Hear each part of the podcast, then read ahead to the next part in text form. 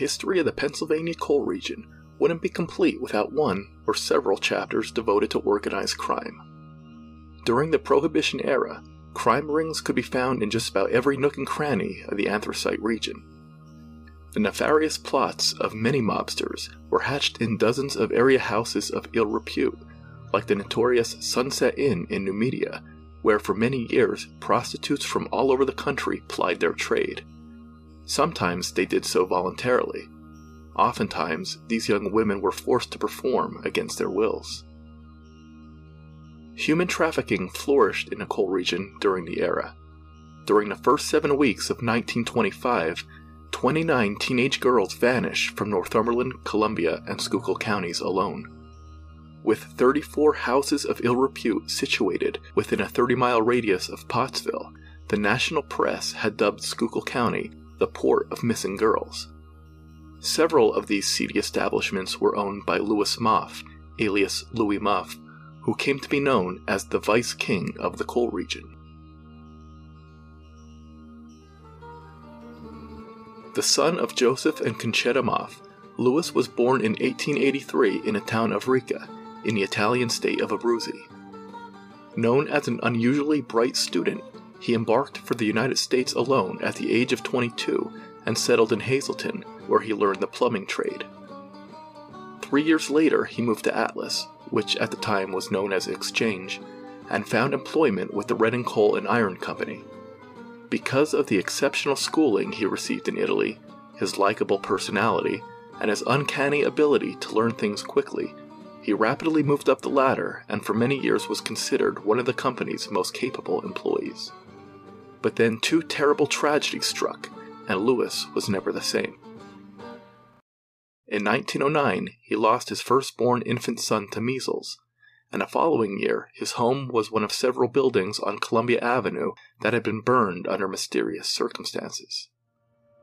The exchange fire of October 1910 destroyed 10 homes and several businesses, such as Richard Minapace's barbershop, Charles Chicatano's meat market, and a hotel owned by Charles Minapace. Authorities believed the fire had originated at the meat market at around 2 o'clock in the morning, while several witnesses reported hearing dynamite explosions. Since most of the residents were Italian miners, law enforcement believed that the explosions were the result of dualin and gunpowder that the miners had carried home from work. Others, however, insisted that it was the work of a shadowy underworld organization known as the Black Hand. Fortunately, Moff was one of the few victims of the fire who had the foresight to have his house insured. He eventually left his job and used his savings to enter the saloon business. He operated a dance hall at 201 West Sailor Street in Atlas. In addition to live music, Moff's Hall also offered cockfighting, which was legal at the time, and the sport was a favorite pastime of Italian immigrants.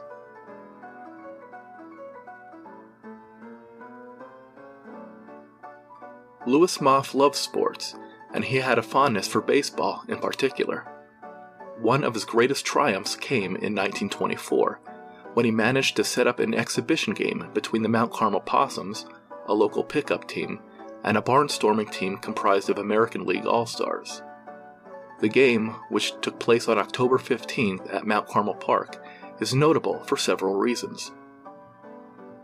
The Possums' starting pitcher was future Hall of Famer Stan Coveleski, and a visiting All Star team featured a young unknown first baseman freshly graduated from Columbia University named Lou Gehrig. Some of you might have heard of him. Unlike most exhibition games between major leaguers and local weekend warriors, this one was actually pretty competitive. The All Stars won by a score of 7 to 6, with two of the runs being scored by Gehrig. Gehrig, who had only seen playing time with the Yankees as a pinch hitter to that point in his career, was chosen as a last minute substitute. As for Louis Moff, he soon opened several other saloons and roadhouses in the area, and this line of work brought him into contact with every phase of underworld life. Moff was able to keep his name out of the papers until 1920, when a deadly brawl erupted at his Girardville cabaret. On March 1st, Louis's wife, Rose, was tending bar when she got into an altercation with one of the patrons over money. Threats were made, guns were drawn, and when the smoke cleared, four men had been shot. Frank Machis was killed in a fracas, while Michael Brazilla, Charles Komolowski, and a cabaret piano player, Michael Bronza, were rushed to Fountain Springs Hospital with life threatening injuries. Mike Borelli, who was later charged with the murder of Frank Machis, was also shot during the brawl. Moff's Girardville Cabaret had a reputation for rowdiness. It was not unusual for five or six fights to break out on any given night, and about once a week somebody would pull out a revolver. One witness later testified in court that the cabaret band, accustomed to such rowdy behavior, continued to play music during the entire fray, even as their piano player was slumped over his keyboard with a bullet through his left kidney. Although Moff was in Mount Carmel when the shooting took place, he and his wife were arrested as accomplices, but were later acquitted. This experience only made Moff even more brazen in his contempt for the law, and he expanded his network of roadhouses to Mahanoy City, Trevorton, Kulpmont, Irish Valley, Hazleton, and Ringtown. At the height of his career, Moff owned over 30 roadhouses and boasted a fleet of expensive automobiles. To staff these brothels with prostitutes, Moff handpicked and trained young men whose sole purpose was, as one newspaper politely stated, to induce girls to lead lives of shame for financial profit. One of Moff's handpicked thugs was Felix Bocchicchio, who later rose to notoriety as the Baltimore mobster and hitman known as Man of War. When Moff became the owner of the notorious Sunset Inn, which was located between Aristes and Numidia, he moved up into the heavyweight class of racketeers. During the Prohibition era, the Sunset Inn served as a crossroads for the sex trafficking trade, where girls from all over the country, runaways and abductees alike, waited to be shipped out to larger cities. A murder once occurred during an attempted robbery of the roadhouse, but although Moff was suspected to be the one who had pulled the trigger, he was later released from custody after successfully establishing an alibi. And then, in 1925, came the darkest chapter in the history of the Sunset Inn. Still known today as the Broad Mountain Murder Mystery, this event took place in 1925 when hikers found the badly charred remains of a young female near the summit of Broad Mountain between Frackville and Heckschersville. The body was burned so badly that an identification was never made but authorities believed that the young woman was a prostitute who had been murdered at the Sunset Inn, stuffed into the trunk of an automobile, and transported to Broad Mountain, where it was set on fire. Believing that Louis Moff may have directed the dumping of the body, he and his chauffeur were arrested by the state police and held at the Schuylkill County Jail while authorities attempted to make an identification. Once it became evident that detectives could neither prove nor disprove that the victim had been at the Sunset Inn, Moff and his chauffeur were released. This would be the sixth and final time that Moff would be a suspect in a coal region murder investigation. Because of the tremendous publicity surrounding the Broad Mountain murder, Moff's saloon on Oak Street in Mount Carmel, which was also an infamous meeting place for the mob, was forced to close. With police raids becoming an increasingly frequent occurrence, business began to suffer at his other establishments, and he made a decision to retire from the saloon business altogether. As for the Sunset Inn, it continued to operate until April of 1932, when it burned to the ground under mysterious circumstances. After closing his roadhouses, Moff focused exclusively on bootlegging, because of his training as a plumber and pipe fitter, he became a prolific maker of stills, which were hidden in secret locations all across the coal region. Just as soon as federal agents found one of his stills and destroyed it, ten more popped up to take its place. However, this business enterprise wasn't as profitable as prostitution or gambling, and it was said that Moff had spent what was left of his fortune on building new stills but there is no doubt that if given enough time, Moff would have been able to recoup his losses. but unfortunately for Louis Moff, he did not live long enough for that to happen.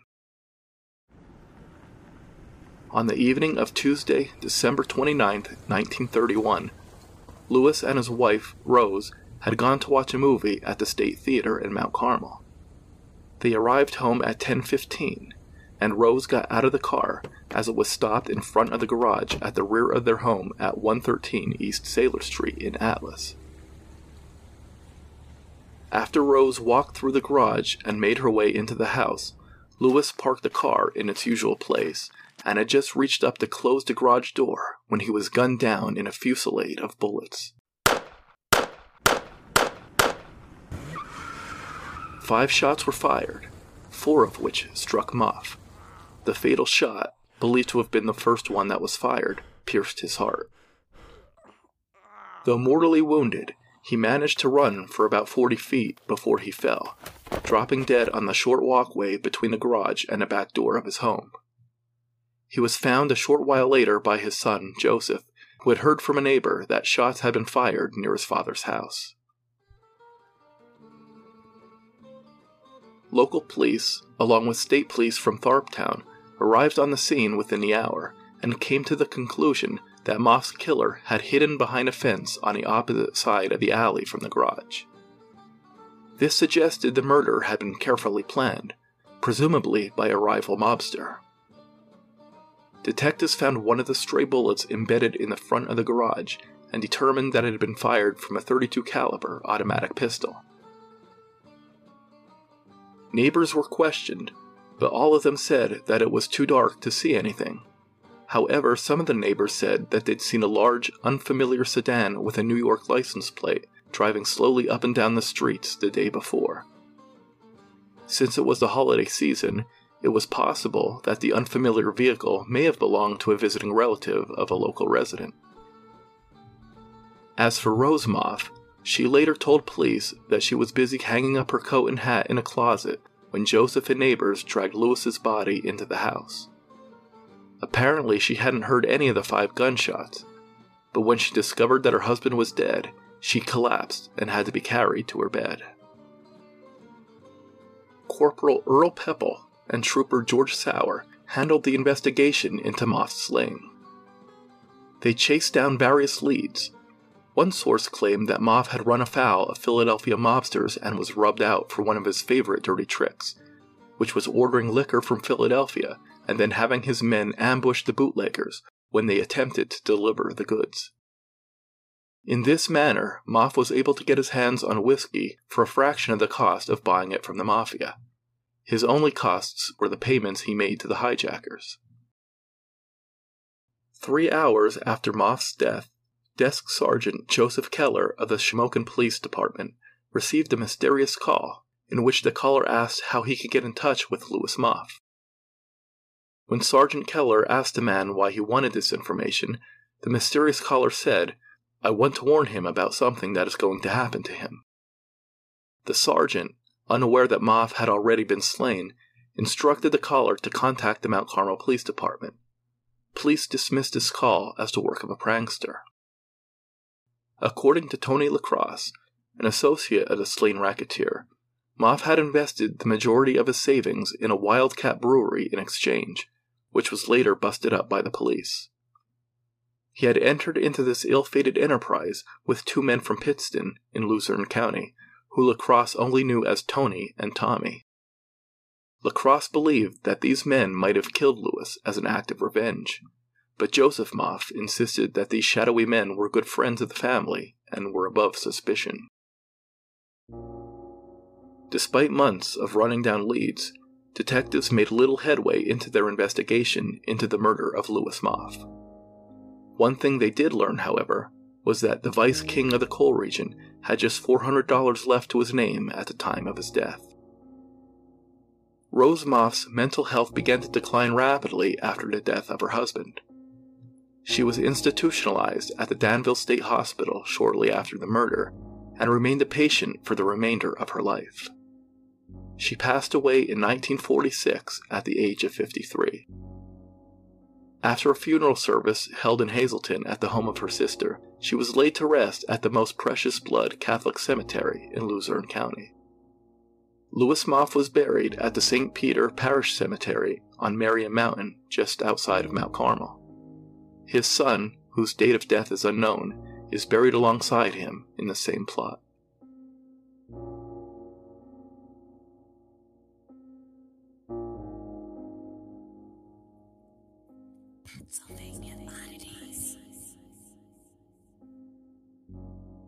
If you enjoyed this podcast, look for my latest book, Pennsylvania Oddities, Volume 2, available at Amazon, Barnes & Noble, and Walmart.com, or through the Sunbury Press website at www.sunburypressstore.com.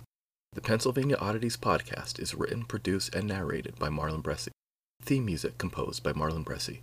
Sound effects courtesy of freesound.org.